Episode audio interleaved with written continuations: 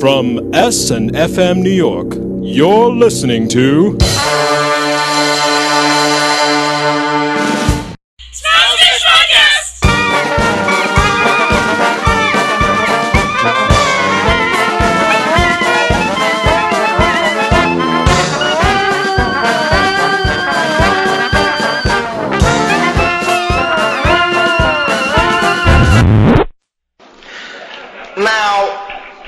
was looking at you from across the way. Now, I was doing my bit. I did uh, a thing about Ennis.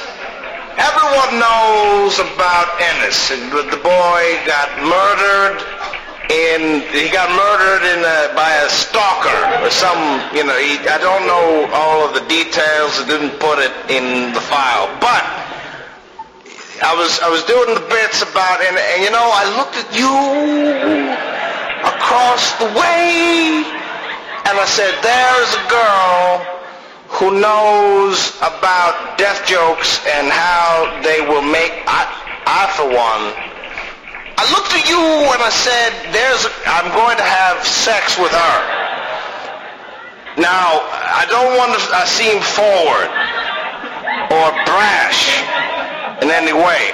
But you know, you're sitting there with the skirt and the, the, the, you- and the and the sequins, and I'm looking and I'm saying, there's a girl. I'm 87 years old. You are 17, and I want to have sexual relations with you and I don't know how to say it. Uh, well, I guess I just did. So, would you, Susie Pie, have sex with an old man in who's got glaucoma? Uh, well, it's more like a rolling eye. The eye rolls around. Do suck my dick.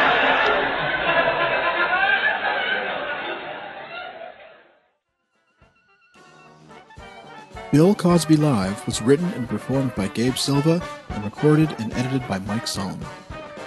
For art, writing, and short films, visit us 24 hours a day at smylesandfish.com. That's S M Y L E S A N D F I S H.com. The Smiles and Fish podcast is made possible by a generous donation from the McPiggles Foundation. And now, current events.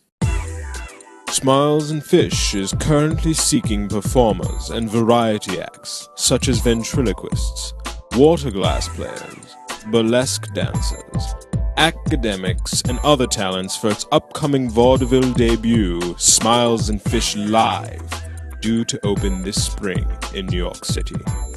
Auditions will be held in late February. The producers are currently accepting headshots and resumes.